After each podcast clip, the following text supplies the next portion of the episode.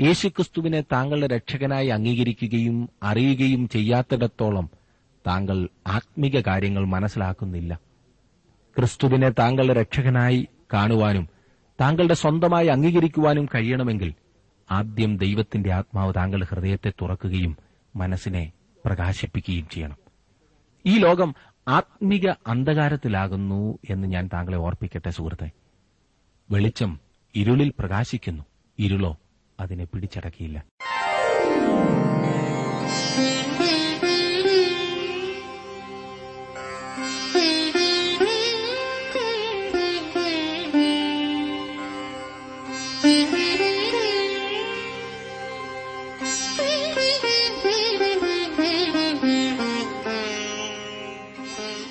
T W ആറിന്റെ വേദപഠന class ആരംഭിക്കുകയാണ്.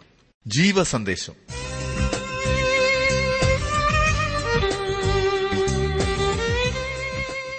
ജീവസന്ദേശം വചന പഠന ക്ലാസ്സിലെ ഇന്നത്തെ പാഠഭാഗം വിശുദ്ധ യോഹന്നാൻ എഴുതിയ സുവിശേഷം ഒന്നാം അധ്യായത്തിന്റെ ഒന്നു മുതൽ പതിനെട്ട് വരെയുള്ള വാക്യങ്ങൾ. പ്രാർത്ഥനയോടെ നമുക്ക് ശ്രമിക്കാം സഹോദരൻ ജോർജ് ഫിലിപ്പ് പഠനം ആരംഭിക്കുന്നു.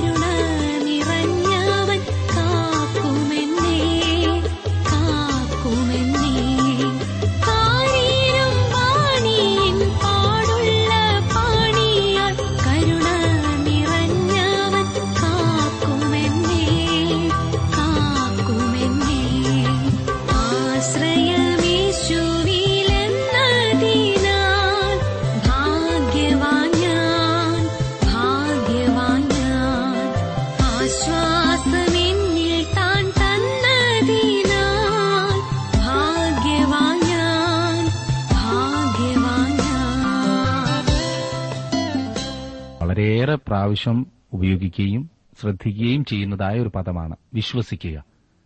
അർത്ഥം ചിന്തിച്ചിട്ടില്ലായിരിക്കില്ലേ ഒന്ന് ചിന്തിക്കുന്നത് നല്ലതാണ്. വിശുദ്ധ യോഹനാന്റെ സുവിശേഷം നാം പഠിക്കുവാൻ ആരംഭിച്ചല്ലോ. ഈ പുസ്തകത്തിന്റെ താക്കോൽ വാക്കാണ് വിശ്വസിക്കുക. ഞാൻ പറഞ്ഞു തൊണ്ണൂറ്റിയെട്ട് പ്രാവശ്യം ഈ വാക്ക് ഉപയോഗിച്ചിട്ടുണ്ട് ഈ സുവിശേഷത്തിൽ തന്നെ. ഇന്നത്തെ പഠനത്തിൽ നമുക്ക് ആ പദത്തിന്റെ ഏതാനും അർത്ഥം നോക്കണം. ഇന്നലെ ഒന്നാം അധ്യായത്തിലെ ഒന്നും പതിനാലും പതിനെട്ടും വാക്യങ്ങൾ പ്രത്യേകം പ്രത്യേകം എടുത്തു പഠിക്കുകയായിരുന്നല്ലോ നാം. യേശു ദൈവമാണെന്ന് വിശുദ്ധ യോഹന്നാൻ വ്യക്തമാക്കിയിരിക്കുന്നു. ആഴമേറിയ ആത്മീയ സത്യങ്ങൾ ഉൾക്കൊള്ളുന്ന മൂന്ന് വാക്യങ്ങളാണ് വിശുദ്ധ യോഹനാന്റെ സുവിശേഷം ഒന്നാം അധ്യായത്തിന്റെ ഒന്നും പതിനാലും പതിനെട്ടും വാക്യങ്ങൾ. ഈ വാക്യങ്ങൾ പഠിച്ചു കഴിഞ്ഞില്ല. ഏതാനും കാര്യങ്ങൾ കൂടി ഇതിനകത്ത് നമുക്ക് പഠിക്കേണ്ടതായിട്ടുണ്ട്. ആദ്യം നാം പഠിച്ചത് ഈ വാക്യങ്ങളിൽ ഓരോന്നും എടുത്ത് പ്രത്യേകം പ്രത്യേകം പഠിച്ചു. ഓരോ വാക്യങ്ങളിലും മുമ്മൂന്ന് പ്രസ്താവനകളുണ്ട് എന്ന് നാം കണ്ടു. പിന്നീട് നാം ഓരോ വാക്യത്തിന്റെയും ആദ്യത്തെ പ്രസ്താവനകൾ ഒരുമിച്ചും രണ്ടാമത്തെ പ്രസ്താവനകൾ ഒരുമിച്ചും മൂന്നാമത്തെ പ്രസ്താവനകൾ ഒരുമിച്ചും പഠിക്കുകയുണ്ടായി. ഇനിയും വേറൊരു കാര്യം കൂടി നമുക്ക് നോക്കാം. ഈ പ്രപഞ്ചത്തെ ഒന്ന് വിഭജിക്കണമെങ്കിൽ താങ്കൾ അത് എങ്ങനെ ചെയ്യും? ബാഹ്യാകാശത്തേക്ക് പോകുന്ന സഞ്ചാരികൾക്ക് ധരിക്കുവാനുള്ള ആ കവചം ഡിസൈൻ ചെയ്ത ഒരു വ്യക്തിയോട് ഞാൻ സംസാരിക്കുകയുണ്ടായി. ആ മനുഷ്യൻ ഒരു ശാസ്ത്രജ്ഞനായിരുന്നു. താപത്തെ സംബന്ധിക്കുന്ന കാര്യങ്ങളിൽ ആധികാരികമായി പ്രവർത്തിക്കുവാൻ കഴിവുള്ള ഒരു വ്യക്തി. ഞങ്ങൾ തമ്മിൽ ഇങ്ങനെ സംസാരിക്കുമ്പോൾ അദ്ദേഹം എന്നോട് പറഞ്ഞു താങ്കൾക്കറിയാമോ ഈ പ്രപഞ്ചം മൂന്ന് കാര്യങ്ങളാലാകുന്നു ഉണ്ടാക്കപ്പെട്ടിട്ടുള്ളത്. ദൈവം തന്റെ കൈവിരൽ അടയാളം എല്ലാറ്റിന്മേലും ഇട്ടിട്ടുണ്ട് എന്നത്രേ ഞാൻ വിശ്വസിക്കുന്നത്. തൃത്വം എല്ലായിടത്തും ഉണ്ടെന്ന് ചുരുക്കം. അദ്ദേഹം എന്താണ് അർത്ഥമാക്കിയതെന്ന് തുടർന്ന് എന്നോട് വിശദീകരിച്ചു. സമയം സ്ഥലം പദാർത്ഥം എന്നിവയായി പ്രപഞ്ചത്തെ വിഭജിക്കാവുന്നതാണ്. നാലാമതായി എന്തെങ്കിലും ഉണ്ടെന്ന് താങ്കൾക്ക് ചിന്തിക്കാമോ? രസകരമായ സംഗതി എന്തെന്നാൽ സമയം സ്ഥലം പദാർത്ഥം എന്നീ മൂന്ന് കാര്യങ്ങളിൽ പ്രപഞ്ചത്തിലുള്ളത് മുഴുവൻ ഉൾപ്പെട്ടിരിക്കുന്നു. ഇനിയും സമയത്തെ മൂന്ന് ഭാഗങ്ങളായി തിരിക്കാവുന്നതാണ്. ഭൂതം വർത്തമാനം ഭാവി. നാലാമതൊന്ന് താങ്കൾക്ക് ചിന്തിക്കുവാൻ കഴിയുമോ? ഇനിയും സ്ഥലത്തിന്റെ കാര്യമാകുന്നുവെങ്കിലോ? നീളം വീതി ഉയരം. ഇതല്ലാതെ വേറൊരു ദിശ പറയുവാനുണ്ടോ? ഇപ്പോൾ താങ്കൾ ചിന്തിക്കുന്നുണ്ട് പദാർത്ഥം എങ്ങനെയാണ് വിഭജിക്കുന്നതെന്നല്ലേ? ഇതാ ഊർജം ചലനം പ്രതിഭാസങ്ങൾ. ഈ പറഞ്ഞതത്രേ മൂന്ന് ഭാഗങ്ങളുടെ മൂന്ന് ഭാഗങ്ങൾ. നാം ജീവിക്കുന്ന ഈ പ്രപഞ്ചം തൃത്വത്തിന്റെ അടയാളം വഹിക്കുന്നു. ഈ പറഞ്ഞ നിരീക്ഷണത്തിലേക്ക് ക്രിസ്തുവിന്റെ മനുഷ്യാവതാരം എത്രമാത്രം യോജിക്കുന്നുണ്ട് എന്ന് നമുക്കിന്നൊന്ന് പഠിക്കണം. സമയത്തിന്റെ കാര്യം തന്നെ നോക്കാം. ആദിയിൽ വചനമുണ്ടായിരുന്നു. വചനം ദൈവത്തോടു കൂടെയായിരുന്നു ഇനിയും സ്ഥലത്തിന്റെ കാര്യം നോക്കിക്കേ.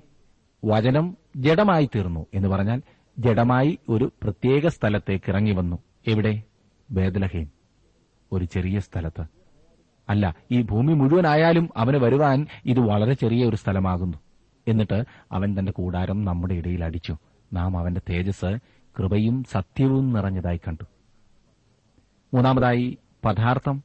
ദൈവത്തെ ആരും ഒരു നാളും കണ്ടിട്ടില്ല. പിതാവിന്റെ മടിയിലിരിക്കുന്ന ഏകജാതനായ പുത്രൻ അവനെ വെളിപ്പെടുത്തിയിരിക്കുന്നു. അവൻ ഒരു പദാർത്ഥം ഒരു വസ്തു ഒരു മനുഷ്യനായി തീർന്നതിനാൽ മനുഷ്യപ്രകൃതി തന്റെ മേൽ എടുത്തതിനാൽ മനുഷ്യരായി നമുക്ക് ദൈവത്തെ കാണുവാനും അറിയുവാനും അവസരം ലഭിച്ചു. ഇതത്രേ. അവതാരത്തിന്റെ സമയവും സ്ഥലവും പദാർത്ഥവും. ഇവ ഓരോന്നും നമുക്ക് മൂന്നായി വിഭജിക്കാവുന്നതാണ്. ഭൂതകാലം ആദിയിൽ വചനം ഉണ്ടായിരുന്നു. വർത്തമാനകാലം വചനം ജഡമായി തീർന്നു. അതായത് നമ്മുടെ കാലത്ത്. ഭാവി കാലം ദൈവത്തെ ആരും ഒരു നാളും കണ്ടിട്ടില്ല. ഏകജാതനായ പുത്രൻ അവനെ വെളിപ്പെടുത്തിയിരിക്കുന്നു. തന്റെ ജീവിതത്തിന്റെ അന്ത്യത്തോടടുത്തപ്പോൾ അപ്പോസ്തലായ വിശുദ്ധ പൌലോസ് ഇപ്രകാരം പറഞ്ഞു അവനെയും അവന്റെ പുനരുദ്ധാനത്തിന്റെ ശക്തിയെയും അനുഭവിച്ചറിയേണ്ടതിനും. ഇത് ഭാവിക്ക് വേണ്ടിയാകുന്നു. വരുവാനുള്ളതാണ് യഥാർത്ഥമായും അവനെ അറിയുവാൻ ഇന്ന് നമുക്ക് വളരെ കുറച്ച് മാത്രമേ അറിയൂ. കാരണം നാം ഓരോരുത്തരും പരിമിതി ഉള്ളവരത്രേ. പിന്നെ നീളം വീതി ഉയരം എന്നീ വിധത്തിൽ വിഭജിച്ചിരിക്കുന്ന സ്ഥലം തന്നെ ശ്രദ്ധിക്കൂ. നീളം ആദിയിൽ വചനമുണ്ടായിരുന്നു. ആദിയിൽ. വീതി. അവൻ ഈ ഭൂമിയിലേക്ക് വന്നു. ജഡമായി തീർന്നു. ഉയരം ദൈവത്തെ ആരും ഒരു നാളും കണ്ടിട്ടില്ല. പിതാവിന്റെ മടിയിലിരിക്കുന്ന ഏകജാതനായ പുത്രൻ അവൻ ഉയരങ്ങളിൽ നിന്ന് വന്ന് തന്നെ തന്നെ നമുക്ക് വെളിപ്പെടുത്തി. ഇനിയും പദാർത്ഥത്തിന്റെ വിഭജനമൊന്ന് ചിന്തിച്ചേ. ഊർജം ചലനം പ്രതിഭാസം. ഊർജം. ആദിയിൽ വചനമുണ്ടായിരുന്നു. വചനം ദൈവത്തോടു കൂടിയായിരുന്നു അതത്ര ഊർജം. എങ്ങനെയാകുന്നു ഈ പ്രപഞ്ചം രൂപം കൊണ്ടത്? ദൈവം സംസാരിച്ചു. ദൈവം സംസാരിച്ചു. അവന്റെ വചനം. ഈ പ്രപഞ്ചം എങ്ങനെ ആരംഭിച്ചു എന്ന പ്രശ്നം യുക്തിപരമായി ചിന്തിക്കുന്ന ഓരോ വ്യക്തിയും നേരിട്ട മതിയാകും. ഈ ചിന്തയെ അഭിമുഖീകരിക്കാത്ത ആരെങ്കിലും ഭൂമുഖത്തുണ്ടാകുമോ എന്ന് സംശയമാണ്. ഈ കാരണം കൊണ്ടാകുന്നു പരിണാമ സിദ്ധാന്തം പ്രസിദ്ധമായത്. ഇങ്ങനെ ചിന്തിക്കുവാൻ മനുഷ്യൻ തുടങ്ങിയതുകൊണ്ട്. പ്രപഞ്ചത്തിന്റെ ഉൽപ്പത്തിയെക്കുറിച്ചുള്ള സാധാരണ മനുഷ്യന്റെ സംശയത്തിന് ഇതൊരു വിശദീകരണം നൽകുന്നു. താങ്കൾ ഏതെങ്കിലും വിധത്തിൽ അല്പമെങ്കിലും ചിന്തിക്കുന്ന വ്യക്തിയാകുന്നുവെങ്കിൽ പ്രപഞ്ചത്തിന്റെ ഉൽപ്പത്തിയെക്കുറിച്ച് ഒരു വിശദീകരണം ഉണ്ടായിരിക്കണം എവിടെ നിന്നാകുന്നു ഇത് ആരംഭിച്ചത് ഇതാ ഇവിടെ അതിനുള്ള ഉത്തരം. ആദിയിൽ വചനമുണ്ടായിരുന്നു. ദൈവം സംസാരിച്ചു. ഒന്നാമത് സംഭവിച്ച കാര്യം അതാകുന്നു. ദൈവം സംസാരിക്കുമ്പോൾ വചനം സംസാരിക്കുമ്പോൾ ഊർജം പദാർത്ഥമായി രൂപാന്തരപ്പെടുന്നു. അണുസ്ഫോടനം എന്ന് നിങ്ങൾ കേട്ടിട്ടുണ്ടോ? അതെന്താകുന്നു എന്നറിയാമോ? പദാർത്ഥം തിരികെ ഊർജമായി രൂപാന്തരപ്പെടുത്തുന്നതത്രേ അണുസ്ഫോടനം അത് അങ്ങനെ തന്നെ അപ്രത്യക്ഷമാകുന്നു. സൃഷ്ടി ഊർജത്താൽ ആരംഭിച്ചു. ആദിയിൽ വചനമുണ്ടായിരുന്നു. വചനം ദൈവത്തോടുകൂടെയായിരുന്നു വചനം ദൈവമായിരുന്നു. ഇനിയും ചലനം. വചനം ജഡമായി തീർന്നു. സ്വർഗത്തിലെ മഹത്വത്തിൽ നിന്നും അവൻ വെളിയിൽ വന്നു. അവൻ ചലിച്ചതുകൊണ്ടാണ് ഇവിടെ വന്നത്. അവൻ ഈ ഭൂമിയിലേക്ക് വന്നു. പ്രതിഭാസങ്ങൾ. ഈ ലോകത്തിലെ ഏറ്റവും വലിയ പ്രതിഭാസം കർത്താവായ യേശു ക്രിസ്തുവത്രേ പ്രാചീന ലോകത്തിലെ അത്ഭുതങ്ങളോ നാം ഇന്ന് ജീവിക്കുന്ന ഈ കാലങ്ങളിലെ അത്ഭുതങ്ങളോ ക്രിസ്തുവിന്റെ മനുഷ്യാവതാരം എന്ന അത്ഭുതത്തോട് താരതമ്യപ്പെടുത്തുവാൻ സാധിക്കുന്നതല്ല. അതെ ദൈവം മനുഷ്യനായി. നമ്മിൽ ആരെക്കാളും വലിയ പ്രസ്താവനകളാണ് ഇവയെല്ലാം. പക്ഷേ അവ വളരെ ലളിതവുമാകുന്നു. നാം അവ വായിച്ചിട്ടുണ്ട്. ഒരുപക്ഷെ മനഃപ്പാടം ആക്കിയിട്ടുണ്ടാകും. എന്നിരുന്നാലും അവയുടെ ആഴം കണ്ടുപിടിക്കുവാൻ ഒരു മനുഷ്യനാലും സാധ്യമല്ല. ആദിയിൽ വചനമുണ്ടായിരുന്നു. വചനം ദൈവത്തോടുകൂടെയായിരുന്നു. വചനം ദൈവമായിരുന്നു. വചനം ജഡമായി തീർന്നു കൃപയും സത്യവും നിറഞ്ഞവനായി നമ്മുടെ ഇടയിൽ പാർത്തു. ഞങ്ങൾ അവന്റെ തേജസ് പിതാവിൽ നിന്ന് ഏകജാതനായവന്റെ തേജസ്സായി കണ്ടു. ദൈവത്തെ ആരും ഒരു നാളും കണ്ടിട്ടില്ല. പിതാവിന്റെ മടിയിലിരിക്കുന്ന ഏകജാതനായ പുത്രൻ അവനെ വെളിപ്പെടുത്തിയിരിക്കുന്നു. കെട്ടിടം പണിയുന്ന ഉന്നതങ്ങളായ കല്ലുകളാണ് ഈ മൂന്ന് വാക്യങ്ങൾ. ഇനിയും ഇവയെ ഉറപ്പിച്ചു നിർത്തുന്ന അല്ലെങ്കിൽ ഒരുമിച്ച് നിർത്തുന്ന സിമെന്റ് ഏതെന്ന് നമുക്കൊന്ന് പരിശോധിക്കാം. എടുത്താട്ടെ മൂന്നാം വാക്യം നോക്കിക്കേ. യോഹനാന്റെ സുവിശേഷം ഒന്നാം അധ്യായത്തിൽ തന്നെയാണ് നമ്മൾ അതിന്റെ മൂന്നാം വാക്യം. സകലവും അവൻ മുഖാന്തരം ഉളവായി. ഉളവായതൊന്നും അവനെ കൂടാതെ ഉളവായതല്ല. ക്രിസ്തു അത്ര സൃഷ്ടാവ്. ബേദലഹേമിനു മുൻപ് അവൻ ഉണ്ടായിരുന്നെന്ന് മാത്രമല്ല ഈ വലിയ പ്രപഞ്ചത്തെ സൃഷ്ടിച്ചത് അവനത്രേ. ബേദലഹേമിനെ പണിതുയർത്തിയ വസ്തുക്കൾ പോലും അതിലുൾപ്പെടും. സകലവും അവൻ മുഖാന്തരം ഉളവായി സൃഷ്ടിപ്പിന്റെ ആയുധം അവനായിരുന്നു. അവനെ കൂടാതെ ഒന്നും ഉളവായിട്ടില്ല. നാലാം വാക്യത്തിൽ വായിക്കുന്നു അവനിൽ ജീവനുണ്ടായിരുന്നു. ജീവൻ മനുഷ്യരുടെ വെളിച്ചമായിരുന്നു. ഇതാ ഇവിടെ നാം വേറൊരു കാര്യത്തെ അഭിമുഖീകരിക്കുന്നു. ലോകത്തിലെ ഏറ്റവും ലളിതമായ രണ്ട് കാര്യങ്ങൾ വെളിച്ചവും ജീവനും. ലളിതമെന്നാ ഞാൻ പറഞ്ഞത് അപ്രധാനമെന്ന് പറഞ്ഞില്ല കേട്ടോ. സർവസാധാരണമായ രണ്ട് കാര്യങ്ങൾ. സാധാരണ കാര്യങ്ങൾ ആയതിനാൽ നാം വലിയ വില കൽപ്പിക്കാതെ അവ ഉപയോഗിക്കുന്നു. ജീവൻ നാം അത് എല്ലായിടത്തും കാണുന്നു. താങ്കൾ ഇപ്പോൾ ആയിരിക്കുന്നിടത്തും ഒരുപക്ഷെ വളരെയധികം ജീവൻ കണ്ടെന്നു വരാം. എല്ലായിടത്തും താങ്കൾ അത് കാണുന്നെങ്കിൽ തന്നെ അതിനൊരു വിശദീകരണം കൊടുക്കുവാൻ താങ്കൾക്ക് കഴിയുമോ? ചില മാസികകൾ എടുത്ത് വായിച്ചാൽ അത്ഭുതം തോന്നും. ചില ശാസ്ത്രജ്ഞന്മാർ ജീവന്റെ ഉറവിടം കണ്ടുപിടിച്ചു എന്നത്രേ അതിൽ കാണുന്ന വാർത്ത. തലക്കെട്ടെങ്കിലും അങ്ങനെയാ. ആ വാർത്ത മുഴുവൻ വായിച്ചാൽ ഒരു സത്യം മനസ്സിലാകും. ഈ പറഞ്ഞവർ ജീവന്റെ ഉറവിടമൊന്നും കണ്ടുപിടിച്ചില്ല. അവർ ചിന്തിക്കുന്നു അതിന്റെ അടുത്തെത്തി എന്ന് അത്രമാത്രം. ഒരു പച്ചിലയെടുത്ത് മൈക്രോസ്കോപ്പ് അതിന്മേൽ പിടിക്കും. ഒരു നിമിഷം ആ ചെറിയ കോശങ്ങളെല്ലാം ഒരു വിധത്തിൽ ക്രമീകരിക്കും. അപ്പോൾ അത് നിർജീവമായി കാണപ്പെടും. അടുത്ത നിമിഷം ആ കോശങ്ങളെല്ലാം വേറൊരു വിധത്തിൽ ക്രമീകരിക്കും. അപ്പോൾ അത് ജീവനുള്ളതായി കാണപ്പെടും. ആ അവസ്ഥയിൽ ആ വസ്തു വളരുവാനും ഇരട്ടിക്കുവാനും വികസിക്കുവാനും ഒക്കെ തുടങ്ങും. എന്തുകൊണ്ട് ഇതിങ്ങനൊക്കെ ചെയ്യുന്നു? ജീവൻ. മറ്റൊരു സാധാരണ സംഗതി നാം കണ്ടതെന്തെന്നാൽ വെളിച്ചം. എന്താണ് വെളിച്ചം? ഇതിനും വളരെയധികം വിശദീകരണങ്ങളുണ്ട്. അടിസ്ഥാനപരമായി ചില വസ്തുക്കളുമായിട്ടാണ് നാം ഇടപെട്ടുകൊണ്ടിരിക്കുന്നത്. പക്ഷേ ശാസ്ത്രം ഇത്രയേറെ വളർന്നിട്ടും മനുഷ്യൻ ഇവയെക്കുറിച്ച് അധികമൊന്നും അറിയില്ല. അവനിൽ ജീവനുണ്ടായിരുന്നു. സകല ജീവനും ക്രിസ്തുവിലാകുന്നു. അവനിൽ ജീവനുണ്ടായിരുന്നു. ജീവൻ മനുഷ്യന്റെ വെളിച്ചമായിരുന്നു. ആത്മീകമായി അന്ധകാരത്തിലായിരിക്കുന്ന ഒരു ലോകത്തിലാണ് താങ്കളും ഞാനും ജീവിക്കുന്നത്. സംഗതിയുടെ വാസ്തവം എന്തെന്ന് ചോദിച്ചാൽ ഒരു പരിധിവരെ ഭൗതികമായും പ്രപഞ്ചം അന്ധകാര നിപുണമാകുന്നു പക്ഷേ ദൈവം അരളി ചെയ്തു വെളിച്ചമുണ്ടാകട്ടെ എന്ന്. അങ്ങനെ ഉണ്ടായ ഈ വെളിച്ചം താങ്ങികൾ തന്റെ പ്രപഞ്ചം മുഴുവൻ ദൈവം വലിയൊരു പട്ടണത്തിലെ വഴിവിളക്കുകൾ പോലെ സ്ഥാപിച്ചു. ഈ ഭൂമി വിട്ടുകഴിഞ്ഞാൽ ഭയാനകമായ അന്ധകാരമാകുന്നു എന്ന് ബാഹ്യാകാശ സഞ്ചാരികൾ പറഞ്ഞ് നമുക്കറിയാമല്ലോ.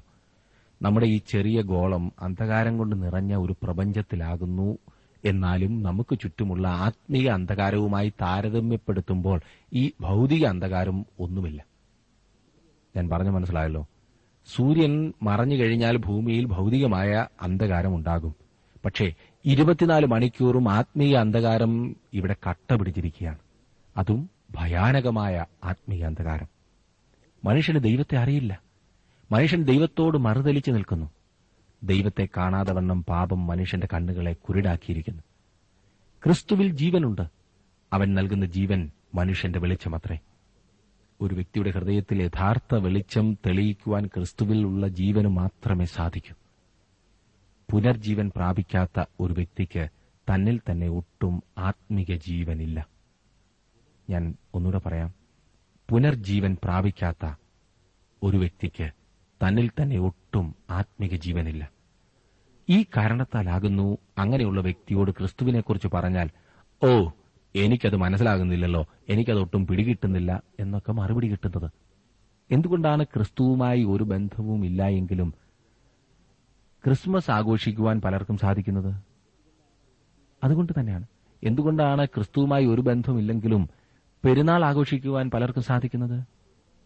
ക്രിസ്തുവിന്റെ പരിശുദ്ധ നാമം പറഞ്ഞ് ഈ അനാവശ്യ ആഘോഷങ്ങളൊക്കെ നടക്കുന്നത് അതെ മദ്യപാനവും വെറിക്കൂത്തുകളും അഴിമതിയും എല്ലാം എല്ലാം ആധ്യാത്മിക കാര്യങ്ങൾക്ക് ഒരു താല്പര്യവുമില്ലാത്ത മനുഷ്യനാകുന്നു ചെയ്തു കൂട്ടുന്നത്. എല്ലാത്തിനും കൂടും. ആത്മീയ കാര്യങ്ങൾക്ക് എതിർപ്പ്. ഒരടിസ്ഥാനവുമില്ലാതെ എതിർക്കുന്നു. അതിക്രമങ്ങളിലും പാപങ്ങളിലും മരിച്ച മനുഷ്യൻ. ഈ ലോകം ഇന്ന് ആത്മീക അന്ധകാരത്തിലാകുന്നു. ലോകത്തിൽ യഥാർത്ഥ വെളിച്ചം കൊണ്ടുവന്നത് ക്രിസ്തു ഒരുവൻ മാത്രമാകുന്നു. അവനാകുന്നു വെളിച്ചം. അവനിൽ ജീവനുണ്ടായിരുന്നു. ജീവൻ മനുഷ്യരുടെ വെളിച്ചമായിരുന്നു. വെളിച്ചം ഇരുളിൽ പ്രകാശിക്കുന്നു. ഇരുളോ അതിനെ പിടിച്ചടക്കിയില്ല. ഈ കാലങ്ങളിൽ ഈ ലോകത്തിലെ അന്ധകാരത്തിൽ വെളിച്ചം പ്രകാശിക്കുന്നു. എന്നെ ഇപ്പോൾ ശ്രദ്ധിച്ചുകൊണ്ടിരിക്കുന്ന ചിലർ പറയുന്നത് എനിക്ക് മനസ്സിലാകും. ആത്മീയ അന്ധകാരത്തിലായിരിക്കുന്നതിനെക്കുറിച്ച് ഈ പുള്ളി എന്തിനാണ് പ്രസംഗിക്കുന്നത്? എനിക്കെല്ലാം മനസ്സിലാകുന്നുണ്ടല്ലോ. ഇല്ല സുഹൃത്തെ. അങ്ങനെ ചിന്തിക്കുന്നത് വെറും തെറ്റിദ്ധാരണ മാത്രമാകുന്നു. യേശുക്രിസ്തുവിനെ താങ്കളുടെ രക്ഷകനായി അംഗീകരിക്കുകയും അറിയുകയും ചെയ്യാത്തിടത്തോളം താങ്കൾ ആത്മീക കാര്യങ്ങൾ മനസ്സിലാക്കുന്നില്ല. ക്രിസ്തുവിനെ താങ്കളുടെ രക്ഷകനായി കാണുവാനും താങ്കളുടെ സ്വന്തമായി അംഗീകരിക്കുവാനും കഴിയണമെങ്കിൽ ആദ്യം ദൈവത്തിന്റെ ആത്മാവ് താങ്കളുടെ ഹൃദയത്തെ തുറക്കുകയും മനസ്സിനെ പ്രകാശിപ്പിക്കുകയും ചെയ്യണം. ഈ ലോകം ആത്മിക അന്ധകാരത്തിലാകുന്നു എന്ന് ഞാൻ താങ്കളെ ഓർപ്പിക്കട്ടെ സുഹൃത്തെ. വെളിച്ചം ഇരുളിൽ പ്രകാശിക്കുന്നു. ഇരുളോ അതിനെ പിടിച്ചടക്കിയില്ല. പിടിച്ചടക്കുക എന്ന് ഇവിടെ ഉപയോഗിച്ചിരിക്കുന്ന പദം ശരിയായ തർജമയല്ല കേട്ടോ. ചിലർ കീഴടക്കുക എന്ന പദം ഉപയോഗിച്ചിട്ടുണ്ട്. രണ്ടും ഏകദേശം ഒരേ അർത്ഥം തന്നെയാകുന്നുവല്ലോ. ഗ്രീക്ക് ഭാഷയിൽ ഇവിടെ ഉപയോഗിച്ചിരിക്കുന്ന പദത്തിന്റെ യഥാർത്ഥ അർത്ഥം പറയുകയാണെങ്കിൽ എഴുതിയെടുക്കുക എന്നാകുന്നു. ഉദാഹരണത്തിന് ഒരു മേലുദ്യോഗസ്ഥൻ തന്റെ സെക്രട്ടറിക്ക് എഴുതിയെടുക്കുവാൻ ചില കാര്യങ്ങൾ പറഞ്ഞു കൊടുക്കുന്നു. പെട്ടെന്ന് സെക്രട്ടറി എഴുത്തു നിർത്തിയിട്ട് പറയുന്നു അത് എനിക്ക് എഴുതുവാൻ കഴിയുന്നില്ല മനസ്സിലാകുന്നില്ല എന്ന് ചുരുക്കം. വെളിച്ചം അന്ധകാരത്തിൽ പ്രകാശിക്കുന്നു. പക്ഷേ അതിനെ ഉൾക്കൊള്ളുവാൻ മനസ്സിലാക്കുവാൻ അന്ധകാരത്തിന് സാധിക്കുന്നില്ല. അതാണ് ഇവിടുത്തെ അർത്ഥം. ഒരാൾ പറഞ്ഞെന്നിരിക്കട്ടെ ഏ ക്രിസ്തുവിനെ കൈക്കൊള്ളുന്നതിന് മുൻപ് ഞാൻ അന്ധകാരത്തിലായിരുന്നെന്നോ? അന്ന് ഞാനത് കാണാതിരുന്നത് എന്തുകൊണ്ടെന്ന് മനസ്സിലാകുന്നില്ലല്ലോ. അതുതന്നെയാണ് കാര്യം. താങ്കൾ അന്ധകാരത്തിലായിരുന്നതിനാലാണ് കാണാതിരുന്നത്. അന്ധകാരത്തിന് അത് മനസ്സിലാക്കുവാൻ കഴിയുകയില്ല. ഇത് വളരെ രസകരമാകുന്നു. ഭൗതിക വെളിച്ചത്തിന്റെ കാര്യത്തിൽ ഇത് ശരിയല്ല.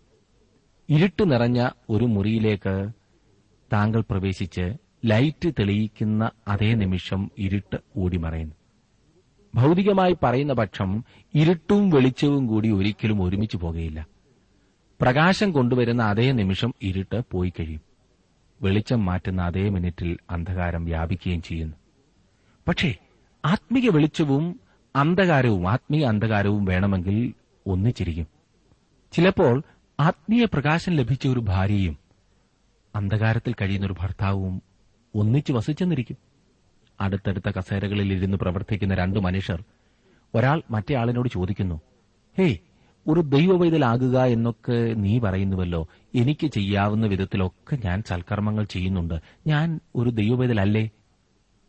ഈ ഉദാഹരണങ്ങളിൽ നാം വെളിച്ചവും അന്ധകാരവും ഒരുമിച്ചത്ര കാണുന്നത് പക്ഷേ അന്ധകാരത്തിന് വെളിച്ചത്തെ ഉൾക്കൊള്ളുവാൻ കഴിയുന്നില്ല. അതുതന്നെയാണ് വിശുദ്ധ യോഹനാൻ പറഞ്ഞത് വെളിച്ചം ഇരുളിൽ പ്രകാശിക്കുന്നു ഇരുളോ അതിനെ പിടിച്ചടക്കിയില്ല അല്ലെങ്കിൽ ഉൾക്കൊണ്ടില്ല. പത്താം വാക്യം ഇപ്രകാരമാകുന്നു അവൻ ലോകത്തിലുണ്ടായിരുന്നു ലോകം അവൻ മുഖാന്തരം ഉളവായി ലോകമോ അവനെ അറിഞ്ഞില്ല. അതായിരുന്നു പരിതാപകരമായ സ്ഥിതി. ലോകം അന്ധകാരത്തിലായിരുന്നു. അതെ ആത്മീയ അന്ധകാരം. അവനെ അറിഞ്ഞതുമില്ല. നിരീശ്വരത്വവും അവിശ്വാസവും വർദ്ധിച്ചു വരുന്ന ഒരു കാലയളവിലാണ് നാം ഇന്ന് ജീവിക്കുന്നത്. ഇത് കൂടുക മാത്രമേ ഉള്ളൂ കേട്ടോ. കുറയുമെന്ന് കരുതേണ്ടതില്ല. ഇന്ന് ദൈവമില്ല എന്ന് വാദിക്കുന്നതൊരു ഫാഷനായി മാറിയിരിക്കുകയാണല്ലോ. അവിശ്വാസവും നിരീശ്വരത്വവും പ്രാകൃത മനുഷ്യന്റെ സാധാരണ സ്വഭാവം മാത്രമാകുന്നു എന്ന് അനേകരും മനസ്സിലാക്കിയിട്ടുണ്ടോ എന്ന് ഞാൻ സംശയിക്കുന്നു. പലരും അങ്ങനെ വാദിക്കുന്നവരെ മിടുക്കന്മാരായിട്ടാണ് കാണുന്നത്. ഒരാൾ എന്നോട് പറഞ്ഞു ആ സഭയിലെ സഭാ നേതാവ് കഴിഞ്ഞ മാസത്തെ മാസികയിൽ എഴുതിയിരുന്നത് താങ്കൾ വായിച്ചില്ലേ? ഞാൻ പറഞ്ഞു ഞാൻ അത് മുഴുവൻ വായിച്ചത്രേ. അപ്പോൾ അടുത്ത ചോദ്യം അത് ഭയങ്കരമായി തോന്നുന്നില്ലേ? അനേക ദൈവങ്ങളിൽ ഒരാൾ മാത്രമാകുന്നു ക്രിസ്തു എന്നും ക്രിസ്തുവിൽ കൂടി മാത്രമേ രക്ഷയുള്ളൂ എന്നൊക്കെ പറയുന്നത് സങ്കുചിത മനസ്ഥിതി മാത്രം ആകുന്നു എന്നും അദ്ദേഹം എഴുതിയല്ലോ? ഞാൻ പറഞ്ഞു എനിക്ക് അതത്ര ഭയങ്കരമായി തോന്നുന്നില്ല. അയാൾ അങ്ങനെ എഴുതിയില്ലെങ്കിലേ ഭയങ്കരമായി എനിക്ക് തോന്നൂ. കാരണം തന്റെ പ്രസ്താവന കൊണ്ട് തന്നെ ബൈബിൾ ദൈവവചനമാകുന്നു എന്ന് താൻ വിശ്വസിക്കുന്നില്ല എന്ന് അയാൾ പറഞ്ഞു കഴിഞ്ഞല്ലോ. ഇങ്ങനെയുള്ളവരെ ആകുന്നു പ്രാകൃത മനുഷ്യരെന്ന് ബൈബിൾ വിളിക്കുന്നത്. എത്ര വലിയ വേദപണ്ഡിതന്മാർ എന്ന് അഭിമാനിച്ചാലും അവർ പ്രാകൃത മനുഷ്യരാണ്. ലോകത്തിന് യേശുവിനെ മനസ്സിലാക്കുവാൻ സാധ്യമല്ല. ലോകജ്ഞാനം അതിന് പര്യാപ്തമല്ല സുഹൃത്തെ. അവൻ ലോകത്തിലുണ്ടായിരുന്നു. ലോകം അവൻ മുഖാന്തരമുള്ളവായി. ലോകമോ അവനെ അറിഞ്ഞില്ല. അവൻ സ്വന്തത്തിലേക്ക് വന്നു. സ്വന്തമായവരോ അവനെ കൈക്കൊണ്ടില്ല. അവിടുന്ന് തന്റെ സ്വന്തം പ്രപഞ്ചത്തിലേക്ക് വന്നു. പക്ഷെ തന്റെ സ്വന്തം ജനം തന്നെ കൈക്കൊണ്ടില്ല. പന്ത്രണ്ടാം വാക്യം. പക്ഷേ അവനെ കൈക്കൊണ്ട് അവന്റെ നാമത്തിൽ വിശ്വസിക്കുന്ന ഏവർക്കും ദൈവമക്കളാകുവാൻ അവൻ അധികാരം കൊടുത്തു. ഈ പറഞ്ഞിരിക്കുന്നത് അവന്റെ നാമത്തിൽ വിശ്വസിക്കുന്ന ഏവർക്കും ആകുന്നു. ഇത് പ്രത്യേകം ശ്രദ്ധിച്ചാലും. എപ്പോഴും ഈ വിശ്വസിക്കുക എന്ന് പറഞ്ഞിട്ടുള്ളിടത്ത് ആരിലെങ്കിലും അല്ലെങ്കിൽ എന്തിലെങ്കിലും എന്ന് പ്രത്യേകം പറഞ്ഞിരിക്കും. വിശുദ്ധ ബൈബിളിൽ വിശ്വാസം എന്നത് തലയിലെ അറിവായിട്ടല്ല പറഞ്ഞിരിക്കുന്നത്. പലരും എന്നോട് ചോദിക്കാറുണ്ട് അപ്പോൾ താങ്കൾ പറയുന്നത് ഞാൻ വിശ്വസിക്കുന്നു എന്ന് പറയുക മാത്രം ഞാൻ ചെയ്താൽ മതിയായിരിക്കുമല്ലോ? തീർച്ചയായും താങ്കൾ ചെയ്യേണ്ടത് അത് മാത്രമാണ്. എന്നാൽ അതിൽ അടങ്ങിയിരിക്കുന്നത് എന്താകുന്നു എന്ന് നമുക്കൊന്ന് നോക്കാം. ഞാൻ പറഞ്ഞല്ലോ വിശ്വസിക്കുക എന്നത് എപ്പോഴും വേറെന്തെങ്കിലുമായി ബന്ധപ്പെടുത്തി മാത്രമേ സംസാരിക്കാറുള്ളൂ. എന്തിലെങ്കിലും ആരെയെങ്കിലും വിശ്വസിക്കുക. താങ്കൾ ക്രിസ്തുവിൽ അല്ലെങ്കിൽ ക്രിസ്തുവിനെ അത്ര വിശ്വസിക്കുന്നത്. ഞാൻ വിശ്വസിക്കുന്നു എന്ന് താങ്കൾ പറയുമ്പോൾ അതൊരു ബന്ധമാകുന്നു. ഒരു കസേരയുടെ ഉദാഹരണത്തോടെ ഞാനത് വ്യക്തമാക്കാം. ഞാനൊരു കസേരയുടെ അടുത്ത് നിൽക്കുന്നു എന്ന് വിചാരിക്കുക. അതിന് എന്നെ താങ്ങുവാൻ കഴിവുണ്ട് എന്നും ഞാൻ വിശ്വസിക്കുന്നു. അത് പണിത ആളിനെ എനിക്കറിയാം. അതിനുപയോഗിച്ചിരിക്കുന്ന തടിയും എനിക്കറിയാം. ഇരിക്കുവാനും നിൽക്കുവാനും കൊള്ളാവുന്ന കസേരയാകുന്നു അതെന്ന് എനിക്ക് നല്ല വിശ്വാസമുണ്ട്. പക്ഷേ അതെന്നെ താങ്ങുന്നുണ്ടോ? എനിക്ക് വിശ്വാസം ഇല്ലാഞ്ഞിട്ടല്ല പിന്നെയോ എനിക്ക് തലയിലെ അറിവ് മാത്രമേ ഉള്ളൂ അതെന്നെ താങ്ങുവാൻ മതിയായതാകുന്നു എന്ന് ഞാൻ ധൈര്യമായി പറയാം. പക്ഷേ അതെന്നെ താങ്ങുന്നില്ല. ഇനിയും ചിന്തിക്കുക. ഞാൻ ആ കസേരയിൽ ഇരുന്നു കൊണ്ട് അതിനെ വിശ്വസിക്കുന്നു എന്ന് പറഞ്ഞാൽ അപ്പോൾ ഞാൻ എന്താണ് അർത്ഥമാക്കുന്നതെന്ന് കണ്ടാലും ഞാൻ എന്റെ ഭാരം മുഴുവൻ അതിൽ വെച്ചുകൊണ്ട് വിശ്വസിക്കുന്നു. അതെന്നെ താങ്ങുകയും ചെയ്യുന്നു. വിശ്വാസം എന്നത് തലയിൽ മാത്രം ഒതുങ്ങുന്നതല്ല സുഹൃത്തെ. ക്രിസ്തു താങ്കളെ താങ്ങുന്നുണ്ടോ? അവിടുന്ന് താങ്കളുടെ രക്ഷകനാണോ? അവന്റെ വശത്ത് നിന്നുകൊണ്ട് തീർച്ചയായും ഞാൻ യേശുവിൽ വിശ്വസിക്കുന്നു. അവൻ ദൈവത്തിന്റെ പുത്രൻ തന്നെയാകുന്നു എന്ന് പറഞ്ഞതുകൊണ്ട് ഒരു പ്രയോജനവുമില്ല. പലരും സാക്ഷ്യം പറയുന്നത് അങ്ങനെയാണല്ലോ. എന്നെ ശ്രദ്ധിക്കുന്ന പ്രിയ സഹോദര സഹോദരി താങ്കൾ അവനിൽ ആശ്രയിച്ചിട്ടുണ്ടോ എന്നുള്ളതാണ് പ്രധാനപ്പെട്ട സംഗതി. അവനിൽ താങ്കൾ വിശ്വസിച്ചിട്ടുണ്ടോ? അവന്മേൽ വിശ്രമിക്കുവാൻ താങ്കൾക്ക് കഴിയുന്നുണ്ടോ? ഞാൻ ഇരിക്കുന്ന കസേര എന്നെ പൂർണമായും താങ്ങുന്നു. ഈ നിമിഷത്തിൽ ക്രിസ്തു എന്റെ പൂർണ രക്ഷകനാണ് ഞാൻ അവനിൽ ആശ്രയിക്കുന്നു. ഞാൻ അവനിൽ വിശ്രമിക്കുന്നു. ഈ അനുഭവത്തിലേക്ക് കടന്നുവരൂ. ദൈവം താങ്കളെ അനുഗ്രഹിക്കട്ടെ.